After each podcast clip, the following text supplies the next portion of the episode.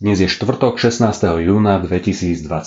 Božie slovo je napísané v knihe Sudcov vo 4. kapitole od 1. po 24. verš. Po smrti Ehúdovej Izraelci zase robili, čo je zlé v očiach hospodinových. Preto ich hospodin vydal do rúk kanánskeho kráľa Jabína, ktorý panoval v Chácore. Jeho vojvodcom bol Sísera, ktorý býval v Chárošet Gojíme. Izraelci volali k hospodinovi o pomoc, lebo onen mal 900 železných vozov a po 20 rokov tvrdo utláčal Izraelcov. Prorokyňa Debora, Lapídotová žena, bola v tom čase súdkyňou v Izraeli. Sedávala pod Deborinou palmou medzi Rámou a Bételom na Efraimskom pohorí a Izraelci prichádzali k nej na súd. Poslala po Baráka, syna Abinoámovho. Zavolala ho z Kedeš Naftalí a povedala mu, Hospodin, Boh Izraela ti prikázal. Choď, tiahni na vrch tábor a vezmi so sebou 10 tisíc mužov spomedzi Naftalíjovcov a Zebulonovcov. Potom ti k potoku Kíšon pritiahnem Síseru, Jabínovho vojvodcu, s jeho vozmi a vojskom a vydám ti ho do rúk. Barák jej povedal. Ak pôjdeš so mnou, pôjdem aj ja. Ale ak nepôjdeš so mnou, nepôjdem ani ja. Povedala teda, dobre, pôjdem s tebou. Ale sláva tohto ťaženia, ktoré podnikáš, nepripadne tebe, lebo hospodin vydá Síseru do rúk ženy. Potom Debora vstala a išla s barákom do Kedeša. Barák zvolal Zebulúna Naftalího do Kedeša a 10 tisíc mužov šlo za ním. Aj Debora šla s ním. Keniec Cheber sa oddelil od Kenícov, synov Mojžišovho testia Chobába a postavil si stan pri Dube v Canaime pri Kedeši. Keď Císerovi oznámili, že Abinoámov syn Barák vyšiel na vrch tábor, Císera zvolal všetky svoje vozy, 900 železných vozov a všetok ľud, ktorý mal pri sebe. Schárošet Gojímu k potoku Kíšonu. Debora povedala Barákovi. Hor sa, lebo toto je deň, v ktorom ti hospodín dal Síseru do rúk. Isté, že hospodín už vyšiel pred tebou. Barák zostúpil z vrchu tábor a za ním 10 tisíc mužov. Hospodin ostrým meča uviedol do zmetku pred barákom Síseru i všetky vozy a celý jeho tábor. Takže Sísera zoskočil z voza a pešo utiekol.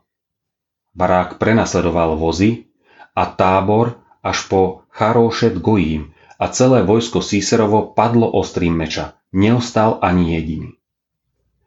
Sísera utiekol pešo ku stanu Jaeli, ženy Keníca Chebera, lebo bol mier medzi chácorským kráľom Jabínom a medzi domom kenijského Chebera. Jael vyšla oproti Síserovi a povedala mu Uchýl sa, pane, uchýl sa ku mne, neboj sa. Uchýlil sa ku nej do stanu a ona ho prikryla prikryvkou. On jej povedal Daj sa mi napiť trochu vody, lebo som smedný. Otvorila kožený mech s mliekom, dala sa mu napiť a prikryla ho. Povedal jej. Postav sa ku vchodu stanu a keď niekto príde a spýta sa ťa, je tu niekto? Povedz, že nie. Vtedy Cheberová manželka Jael pochytila stanový kolík a vzala do ruky kladivo. Ticho vošla k nemu a vrazila mu kolík do slúch, takže vnikol až do zeme. Sísera totiž tvrdo zaspal pre únavu. Tak zomrel.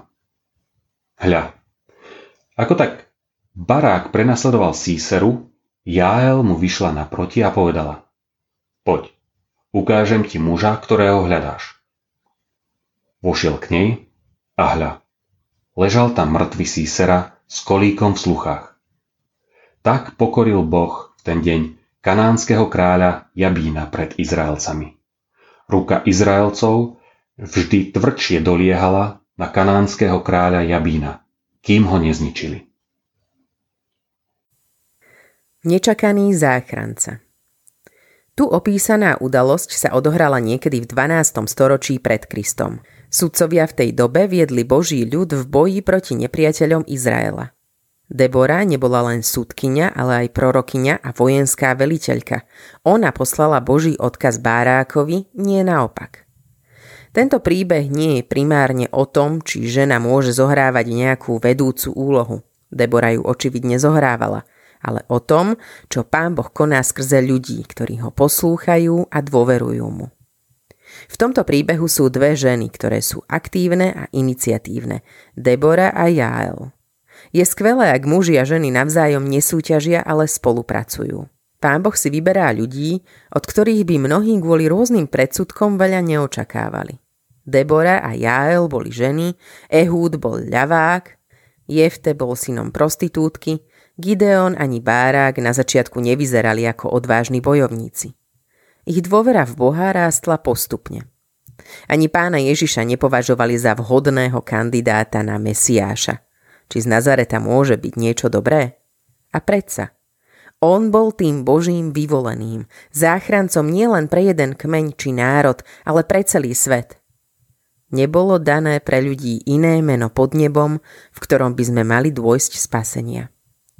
Nedovoľme, aby naše predsudky a predstavy o tom, ako má Pán Boh konať, prekážali Božiemu dielu. Dnešné zamyslenie pripravil Ondrej Kolárovský. Vo svojich modlitbách dnes myslíme na cirkevný zbor Liptovský Trnovec. Prajeme vám požehnaný deň.